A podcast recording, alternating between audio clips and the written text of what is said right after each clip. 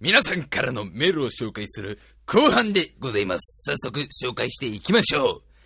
白井さん、笠原さん、こんにちは。四畳半スクリーマーからなんとなく流れで聞き始めた女子リスナーでございます。来たねー。女の子からメールが来ちゃったよ、ついに。たまりませんな。もう桃色の匂いしかしないぞ。たま、レ、レモンの匂いがするんだな。メールの節々からお腹の匂いが。もう聞いてないよ、そうなったらこの子。ラジオネームイタチロスと申します。思えば、えー、番組初期の頃は、銀座博品館の話だとか、白井さんの幼少時の微笑ましい話だとか、ここまで下ネタたっぷり100%って感じでもなかったと思います。いつの週からでしょう？どこを切り取っても下ネタというか、エロネタというか、R18 にしてもいいんじゃないかというぐらい際どすぎる下ネタで埋め尽くされ始めたのは、それでも、白井さんの話術の素晴らしさ、お二人とも同い年、そして元演劇部なので、そういう面での妙な親近感から聞き続けています。まあ、どきつい下ネタに耐えられるのは、私が負のつぐ、負のつく女子だからだろうなと思います。お、不女子さんでございますな。一般的な男女エロはあまり魅力を感じないんですが、男同士のエロなら腐るほど読んできているので、ちょっとやそっとでは動じません。これからも自重せず、生き生きとした最低トークを繰り広げていってください。それでは、アリビー、アリーデベルチ。やめてくださいよ。笠原部長、やめてくださいよ。なんで僕のそんなところ触るいいんじゃないか、白井君。いいじゃん、もっと、はあ、なかなか立派な竿をお持ちで。笠原部長、今日は僕たちは、イカの一本釣りに来たんじゃないですか。だから僕は、君のイカを一本釣りしたいんだな、今夜。こういう感じのが好きな、えー、方からメールが。いいね。女の子からメールが来ちゃったよ。負のつく腐った匂いのする。ね。もうだいぶ半分ドロってしちゃってる感じの。そうでしょ？ゾンビ的なことを言いたいんでしょ？この、この女性の方。不女子っていうのはあれなんだよね。ボーイズラブを好きな方々と言うんだね。オタク全般じゃないんだよね。なんかそこら辺の区別難しいよな。だから。あれ？じゃあ男で女同士が好きなのは？それは普通にエロか。ただのレズモンが好きな、あの、女教師と女子高生のやつとかな。わかんねえんだよなあの、レズモンが好きっていう友達とか、時々、ほんとごく稀にいるんだけど、レズモンのなんかあれはちょっと美を、美を感じるからみたいなことを言うんだけど、うんだ、だめだめわかんねえ。なんか、女同士でな、なんかそんな、やってるやつを、男の俺が見たらなんか、入っちゃいけない感じしない？ねえ。なんかそこに俺は存在しちゃいけないみたいな、か、そこにエロをか感じれないよね、どう頑張ってもね。逆にそこがいいの 笠原さんはまあ若干のレスモン好きなんですかあ、なるほど。これ、ボーイズラブ好きの人ってさ、わかんないけどさ、ちょっとあの友情っぽさも好きなんじゃない？男同士の友情の、なんつうの？その、なんか、その、スポーツの汗っぽい感じ。スポーツの汗っぽい感じ。なんか、アクエリアスを口移しで飲む。口移しじゃないよ。えっ、と、一つのペットボトルを、こう、ほら、あのー関節キスでアクエリアスを飲んじゃって、あ、これ先輩のだってなっちゃった時の男の子の可愛さみたいのが好きってことを、わかんない。わかんない。語ってみたけどよくわかんない。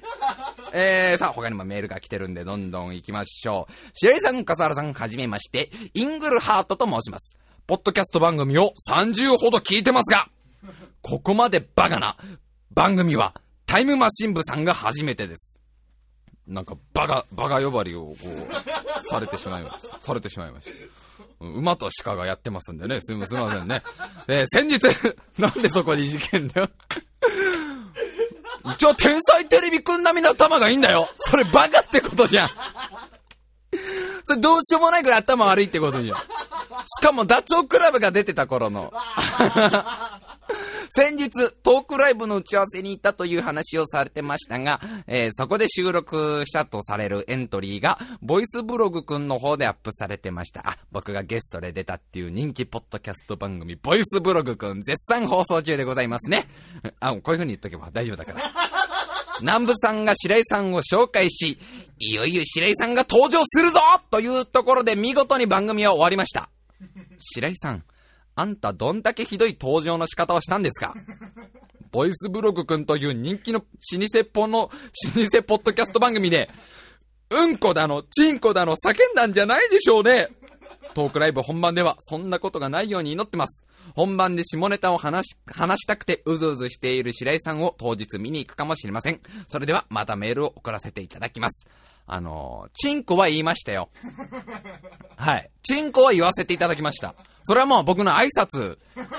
所沢市のみんなはね、チンコって言うから、こんにちはの代わりに。さあ怒られるぞ、これは。あそ、そう、僕もちょっとね、ボイスブログくんのこれね、ゲスト出演したのはもうだいぶ1ヶ月もいかないか。でも1ヶ月ぐらい前だよね、なんだかんだでね。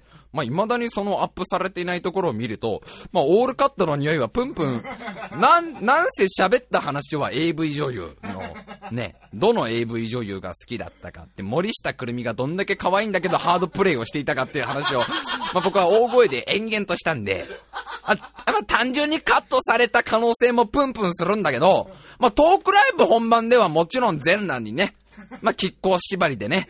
で、AD 笠原くんがその後ろからろうそくでタラッタラタラッタラ、俺の肛門めがけてろうを垂らしてね、俺がそれアヒアヒアヒアヒ言うんだけど、サラ、猿グツワをね、噛んでいるから何も喋れない。もう、トークライブじゃないじゃん、それも。なんで楽しみにしていてくださいよ。そんなちょっとした変態プレイが僕の変態プレイが見れると思うんでね。あの、なんかすごい強力なビヨーンって伸びるゴムを股で挟んで、で、笠原くんが、話しちゃうよ話してよって言うために俺が、うん、うんって首をく、もうやめようもうね。ちょっとひどすぎる今週は。もうひどすぎる。あの、女の子からメール来てるからって浮かれてるんじゃないの？少し。ね。より一層聞けなくしてやるみたいな、若干のその S 魂みたいのに火がついてんじゃないの？もうどこまでの下ネタを言ったら女の子は聞かなくなるのかみたいな誰も喜ばない感じにしたいんじゃないの？それ良くない良くないよ、それは。えーと、じゃあ次これ行きましょうかね。えー、ラジオネーム松さん。白井さん、AD カサルさん、こんにちは。こんにちは初めて投稿させていただきます。松です。毎週楽しく放送を聞いております。さて、今回なぜ投稿したのかというと、相談したいことがあったからです。家に誰もいないと思い、部屋でエロ DVD、かっこ、あかねホタル城のやつを音量大きめで見ていたんですが、まあ、あかねホタル城の AV ってことは、まあ、ピチャピチャピチャピチャピチャピチャと音が多分ずっと、ずっと流れていたんじゃないかと僕は思いますけど、まあ画面はもうびっちゃびちゃですよ。ふと後ろ、ふと後ろを向くと、そう、奴がいたんです。姉貴ですよ。何見てんの？と言い笑いながら部屋を出て行きました。あいにく自分は先輩の後輩、まあ、チンコですね。チンコを出し、後輩を動かす前だったので良かったですが、めちゃくちゃ恥ずかしかったです。ちなみに姉貴とは5歳年が離れていて、姉貴が24の大学4年生です。また、自分の彼女さんと姉貴は仲が良く、このことをチクったようです。ふざけんなっつ話ですよ。こういう時何が正解で、何が不正解なんでしょうか教えてください。白井さんと、天下マスターと、ダンコンさんと、人生の先輩すごいね、うちの、うちの番組の、常連の、はがき職人の方々にも助けを求めてるぐらい、もう、切羽詰まってる状況なんですけどね。まあ、あのまあ、どことなく、まあ、エロい匂いが感じますね。なんかこう、お姉ちゃんに見つかって、それを彼女にばらされて、まあこれからどんどんお仕置きプレイが待っているんだろうという。まあ AV だったらそっから、まあ、赤根ホタルがお姉ちゃん役で 出てくるんじゃないのか。ね、長澤まさみあたりが彼女役で、長澤まさみじゃないや、つぐみだ。長澤まさみが出ちゃうと、芸能界が揺らぐから。長澤つぐみにあのちょっと妹っぽいほら、あの可愛い女の子が彼女役で出てきて、なぜか主役が加藤隆ってバランス取れてねえな、おい。実の姉ちゃんに塩を吹かせるってもう最低でございますけど。これはまあ何が正解だったかっていうと、あれですよね。だからまあ、お姉ちゃんと彼女を部屋に呼んで、ね、部屋に呼んで、この間さ、姉ちゃんなんか勘違いしてさ、俺がエロい DVD をなんか見ていたとかさ、言ったかもしんない。お前もその話を聞いたかもしんないけど、ちげんだ今から見てくれよつって、赤根ホタルの DVD 流して、すげえだろホタルさんは人間の神秘だよ俺が見てんのはな、エロじゃねえ、ディスカバリーチャンネルだよ。ドキュメントだよ、この人のは。人間は頑張ればかな、頑張ればな、ここまで潮が吹けるんだよ。わかるか、姉ちゃん。彼女。まあ、多分彼女から別れの話を持ち出されてね、お姉ちゃんからは20年ぐらい話をしてくれなくなるぐらい。なると思うけど、男としてはね、勝ち誇れるし、何しろ、赤根ホタル城の地位が上がるから。さあ、他にもどんどんメールが来ていますよ。お、ちょっと、ちょっと長めのメールですが、行ってみましょうかね。えー、コーナー名。俺の青春はラブマイナスでした。ラジオネーム、黒猫。白井さん、笠原さん、こんにちは。こんにちは前回の恋愛ゲームの話で、ふと古い私の友人、TK のことを思い出しましたので、メールさせていただきます。その友人 TK は、勉強もできて、運動も抜群、女の子にもリアルでモテるやつ。で、そんな男と、なぜかひも、ひも手の私がつるんでいたわけで。まあ、それは多分、俺より格下の黒猫がいれば、俺の存在がより映えるな、という TK の思惑と、TK 君のこぼれがもらえたらラッキーだな。という私黒猫の浅はかな発想がうまく合致したのでしょう。そいつとつるんで、あちこち大学キャンパス内のパーティーやらイベントに行き、女の子のナンパを頑張っていましたが、美味しいとこはみんな TK に取られ、私は全く誰にも相手にされず、それでもすごーく彼女が欲しかった私は、頑張って TK と付き合い約1年。TK は彼女を変えるたびにあれこれ自慢話を喋り、私も最初の頃は、いいな羨ましいないつかは僕も、と聞いていたのですが、やがて、また自慢話かよ。いい加減うんざりという感じになり、やがて TK に振り回される、振り回されることに精神的にも拒絶反応を示すようになったある日、彼としたこんな会話。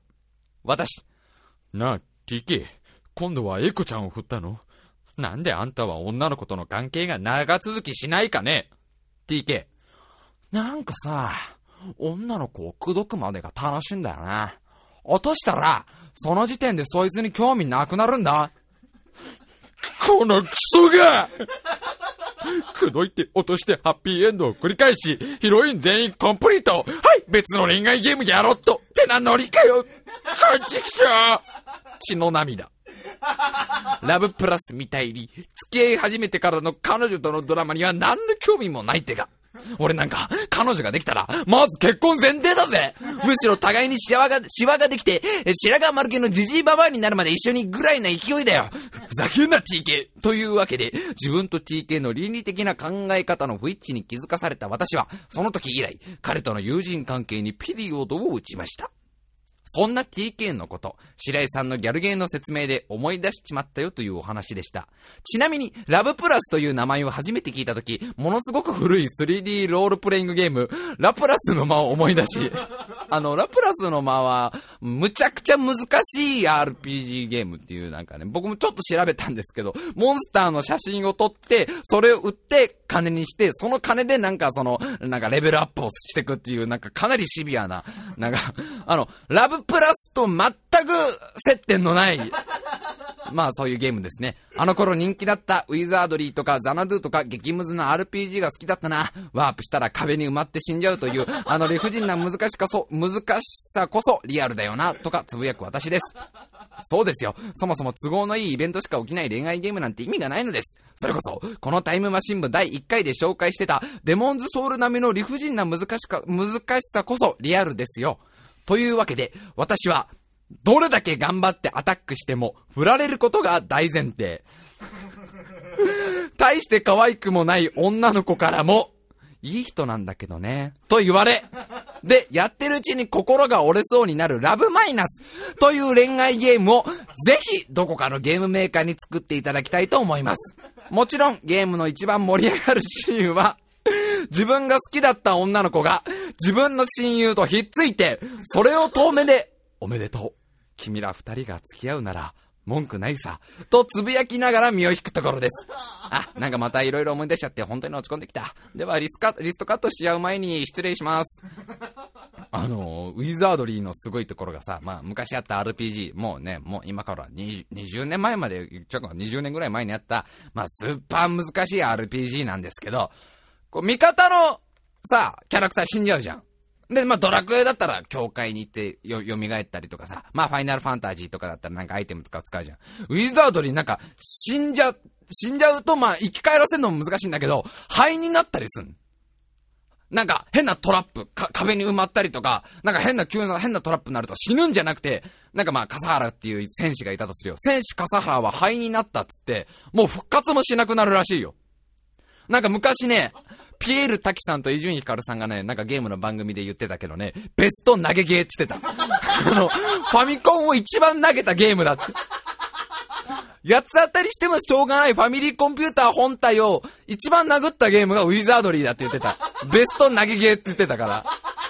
あれ知ってる？シャドウゲート。シャドウゲートの話ってまだしてないよね、このラジオじゃ。シャドウゲートっていうさ、もうそれこそ今から20年ぐらい前のファミコンのアドベンチャーゲームなんだけどさ、まあくそ難しいんですよ。もう半端ないんだけど、なんか、まあ、画面に、こう、ダ、ダンジョンの絵が描いた、あの、一枚絵みたいな感じ。本当にこう、なんていうの、ダンジョンマップとかじゃなくて、本当に風景画みたいなダンジョンが描いてあって、で、自分はその、なんか、カーソルを動かして、カーソルを動かしてさ、マウスみたいに動かしてさ、あの、なんか、気になるところをさ、こう、クリックするとそこを調べられたりとかして、こう、どんどんどんどん謎を解明していくみたいな、まあ、アドベンチャーゲームで、面白いのが、あなんかこう、なんていうの下に文章で、一人称視点、なんか主人公の勇者視点で、あの、なんか、なんていうの煮えたぎるマグマだなんて厚さだとかさ、こうか書いてくる、会話コマンドが出てくるんだけど、剣が落ちてんのね。剣が落ちて、装備できるもんだと思うじゃん。装備してモンスターと戦うもんだと思うじゃん。剣が落ちて拾う、拾うと道具になんだけど、その剣を装備ってコマンドがないのよ。で、これ何に使うんだろうと思って、セルフってコマンドがあるの。自分に使うっていうね、コマンドで、まあ、なん、なんか、なんかしらのアイテムが手に入ったら、そのセルフってボタンを押すと、そのアイテムもこう使ったりするから、剣もセルフのコマンドで使ったら、装備するもんだと思うじゃん。で、剣、セルフってやると、私はおもむろに剣を自分の胸に突き刺したっつって、急に、ザグって自分の胸に主人公がその剣を突き刺して、私の胸からドクドクと赤い血が流れ始めた。しまった。目の前が真っ暗になってきた。みたいなこと言って、残念ゲームオーバー見たくなんのよ。すごいんだよ、そのゲーム。なんか鏡が3枚あって、どっかのその3枚のうちの鏡の1枚を割れば先に繋がるみたいな。でもノーヒントなの。完全にギャンブルなの、どれが当たるか。で、間違った鏡を割ると、しまったこの鏡は宇宙と繋がっていたみたいなよくわかんないこと言い始めて、画面が今日宇宙の画面になって、私は窒息してしまった。残念、ゲームオーバーってなる。すげえ難しい、シャドウゲートっていうね、もうゲームがあったんだけど、その頃に戻ってほしいよね。あれぐらい理不尽な頃に。ラブマイナスいいね。ラブマイナス。ラブマイナスあれでしょ？一番盛り上がるところは、まあ、このさ、自分の好きだった女の子がさ、まあ、親友とくっついちゃってさ、まあ、それを透明で、透明でね、おめでとうっていうのもあるかもしんないけど、なんかみんなで、こう、給食同じ班で、で、こう、自分のさ、好きな子とかもいて、なんかまあ、班でご飯食ってる時いろんな話で盛り上がるじゃん。で、なんかその、一緒に、あ、無人島で二人っきりになったら、この中だったら誰がいいみたいな話とか、よくするじゃない？中学生とか。あの、お父さんだったら誰がいいとか、結婚するなら誰がいいとか。で、ことごとく自分じゃなくて一緒の班のイケメンがそれを指名されて、で、自分が選ばれたのは親戚のおじさんだったらちょっと面白いと思う男に選ばれた時が、ラブマイナスの一番盛り上がるシーン。あの、なんか、ブス山さんがね、じゃあさ、親戚のおじさんで面白いと思うのは？つったら、うーん、白井くんかなそれ以降、俺の名前を呼ばれないあたりが、ラブマイナスのピークだから。その子が俺の名前を呼んでくれた最初で最後だから。意中の子が。その時に初めて白井くんって呼んでくれたけど、それ以降は呼んでくれない。っていう、どう？ラブマイナス？それいいよね。さあ、次のメール、どんどん行きましょう。ラブマイナスはあれなんじゃない？やれば、やればやるほど落ち込んでいくゲームをさ、どんどん作ってこうよ。これ考えよう、みんなで。あ、じゃあ、ラブマイナスのイベントを考えよ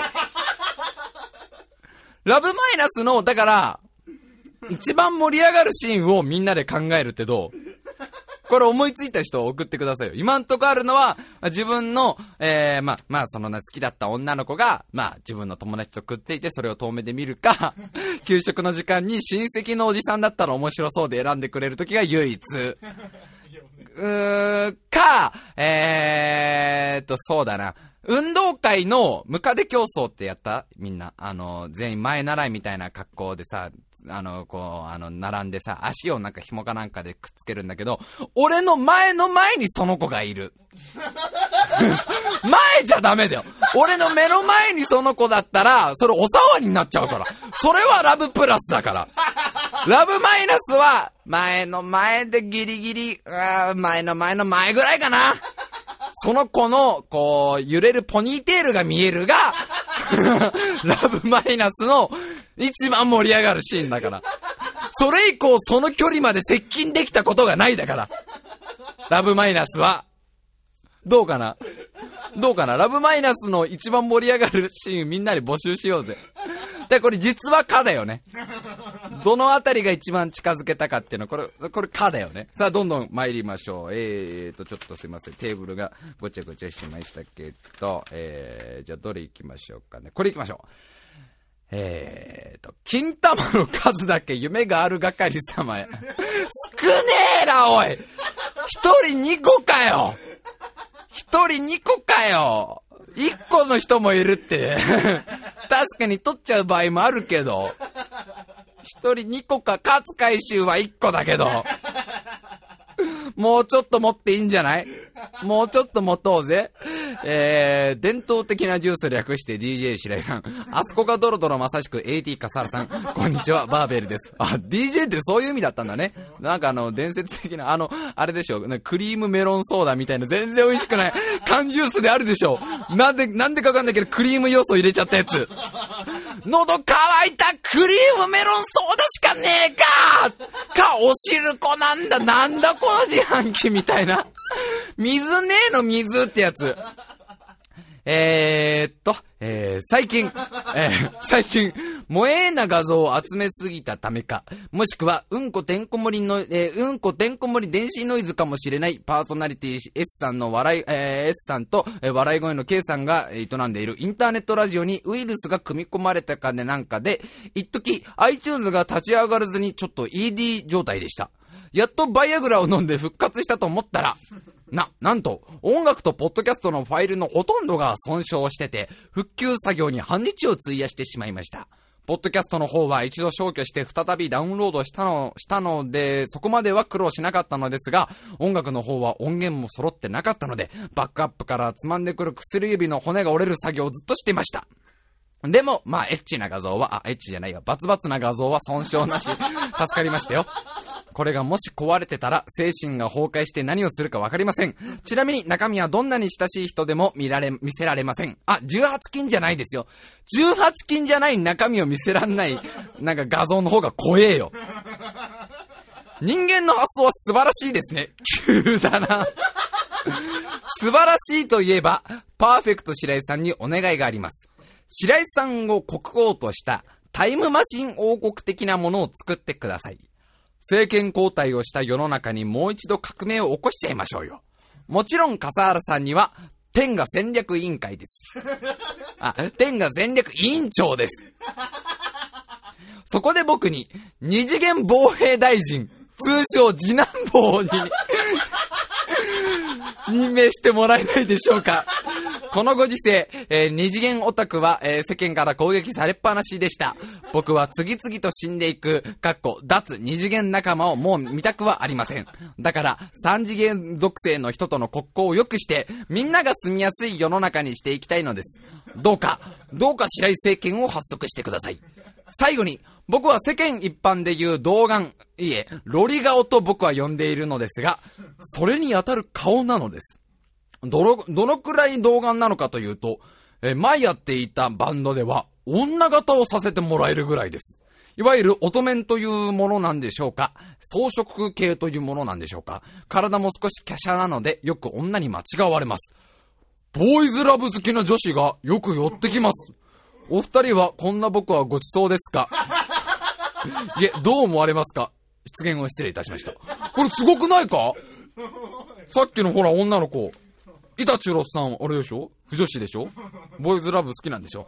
部長やめてください君の、君のイカはなかなかのもんじゃなみたいな。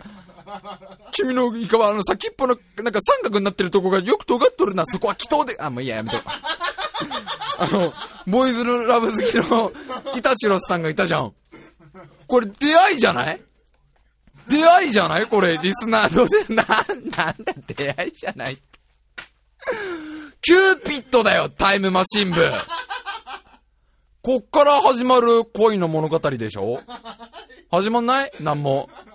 これなんとかしてさ、ちょっと俺と笠原くんが今からさ、全裸になってさ、背中に羽つけてさ、で、アーチェリーの弓持ってきてさ、で、そ、それをこう打ち込もうよ。おまわりさんに捕まったら、いや、僕たちキューピッドなんで。いや、分かったから。あでもダメ。もうね、街中でこういうもん持ち歩いちゃダメ。うんちょっと署まで来てもらおうか。まず、ゼルナってとこダメだし、アーチェリーの弓矢を剥き出しで持ってるのも NG だからね。いや、僕らキューピッドなんで。今から結びつけなきゃいけない二人がいるんで。そう、すごくないか、これ。女の子に間違われるぐらいって相当でしょ。相当なもんでしょ。あれ、俺一回あったよね。この番組でさ、カラオケかなんか行った時さ、ほら、あったじゃん。この番組を、ほら、最初の頃カラオケで撮ってたじゃん。お金ないからさ。あの、今はほら、今はね、あの、プライベートスタジオもちろん持ってますから。はい、もう当然ですよ。もう笠原くんが2億円出してくれたからね。このポッドキャストのために。あの、ほら、最初の頃カラオケスタジオでやってた頃さ、俺女の子って間違われたよね。すごくねえかなんかこの、じゃあ俺と、この、えー、バーベルさんのボーイズラブ的なものを、イタチロスさんの監督で撮ったものを、何をしたいんだよ、だから。もしくはじゃあ、AD 笠原くんと俺とバーベルさんの、その、なんていうのかな、トライアングル的な、黒い三連、あ、白い三連星っていうビデオを作って、それでデビューしない？笠原くんがっつり男だけどね。今髪長いから大丈夫だよ、笠原くん。その髭はほら大丈夫。なんか、あの、青のりがついちゃったって言えば、ごまかせるから、その、その髭は。すごいね、これね。なんかちょっとした、なんていうの？つながりというか、あの、ぜひ連絡取り合ってください。ラジオネームしか知らないのに、どうやって取り合うんだよ。あの、あれだよね、この二人が結婚した暁には俺がスピーチでね、もうずーっとその卑猥な落語をね、その、うーん、な、な、なんでしょうね。だから、あのーなんか、夜の釣りバカ西的な、その、浜さんとスーさんが、その、浜ちゃんとスーさんが、その、ね、あの、イカの一本釣りを、こう、やってる感じのを、俺がずっとやるから、結婚式場で。もちろんセクシーランジェリーで。すごいな。あ、やばい、時間が？ないね。ちょっともう、もう、もう、あれ？やばいな。今週ちょっと全部、全部読むの厳しいかな？えーと、申し訳ない。じゃあ、何枚かちょっと来週に、えー、持ち、持ってきましょう。えー、すいません。じゃあ、最後になりますかね。えーっと、どれいこうかな？どれぐらいだったら読めそうかな？すいませんね。あ、じゃあこれ行きましょう もう、テーブルの上が、もうぐちゃぐちゃなの。しょうがない。さっき俺が描いていたガンダムの絵とかのせいでぐ、ちゃぐちゃなの。オリジナルガンダムの、オリジナル武者ガンダムマーク2の絵とかが書いてあったから、ぐちゃ、だ、その時間をラジオに使えよ。今の時間喋るって話でしょ？コーナー !AD 笠原のハゲを促進させるには、ラジオネーム、ボーダー。シラちゃん、マー君、ほにゃにゃちんこ。わあ、いいね、もう、なんかね、もうボーダーとはもう小学校3年生からの友達でしてね。多分。多分。俺、小学校時代だけだもん。シラちゃんって呼ばれていたの。でシラちゃんって知ってるんだったら、俺の小学校からの友達に違いない。こにゃにゃちんこって挨拶したもん。前回はメールを読んでいただきありがとうございます。反勃起しながら聞いていました。今回も前回に続いて起こっています。原付に乗っている時に、チンポジが悪く。チンコポジションの意味ですよ、皆さん。ね。あの、チンコがどの辺りにいるかって。ね。チンコとトランクスが仲悪い時のことを言います。チンポジが悪く。ポジションを直しながらカーブに差し掛かった時に、バランスを崩して転倒しました。これを AD 笠原の高笑いのせいにさせてもらいました。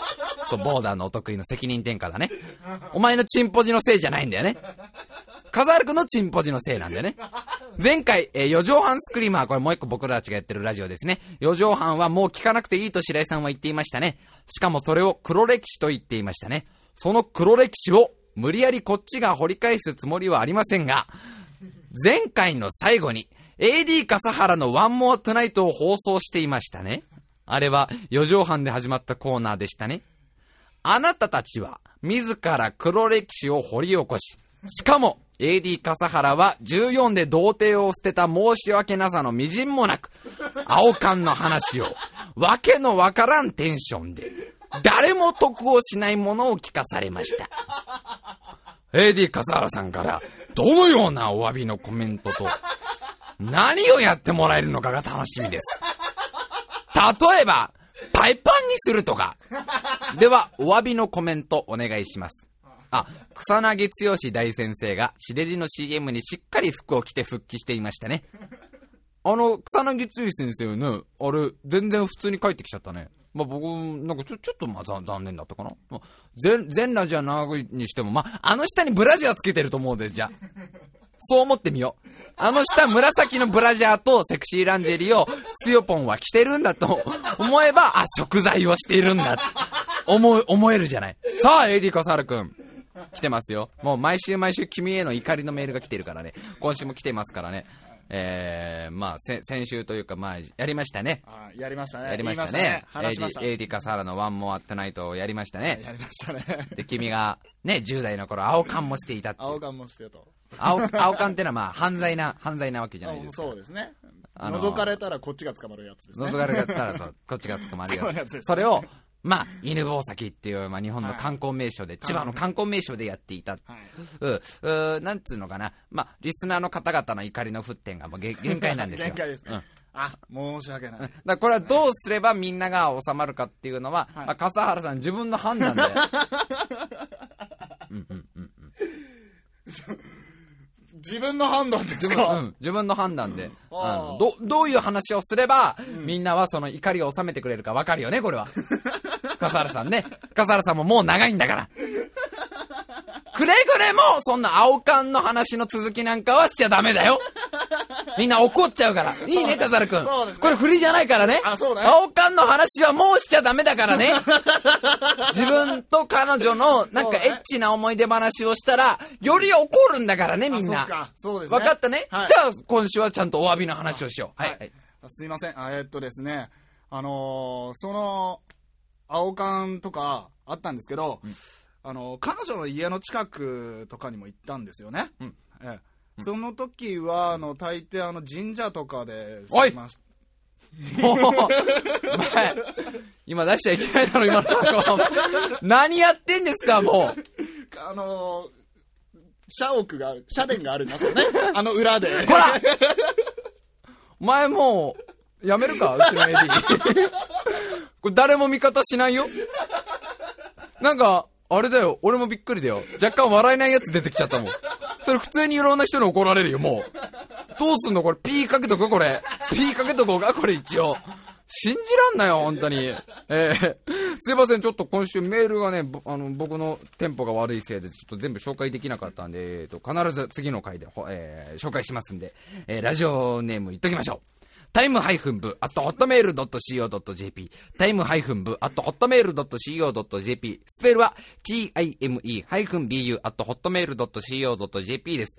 じゃあ、あの、ラブマイナスの、あの、一番盛り上がるシーンを、みんなで、ちょっと考えよう。そのなんか、いいラインを考えよう。いいラインを。これ以上いっちゃうとラブプラスだ。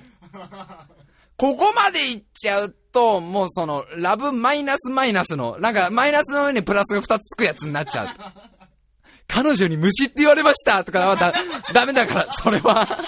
それで喜んでちゃダメだから。彼女が僕の名前に何々金ってつけてみんなにタッチするんですよそれも違うから。それで喜んじゃうのは違うから。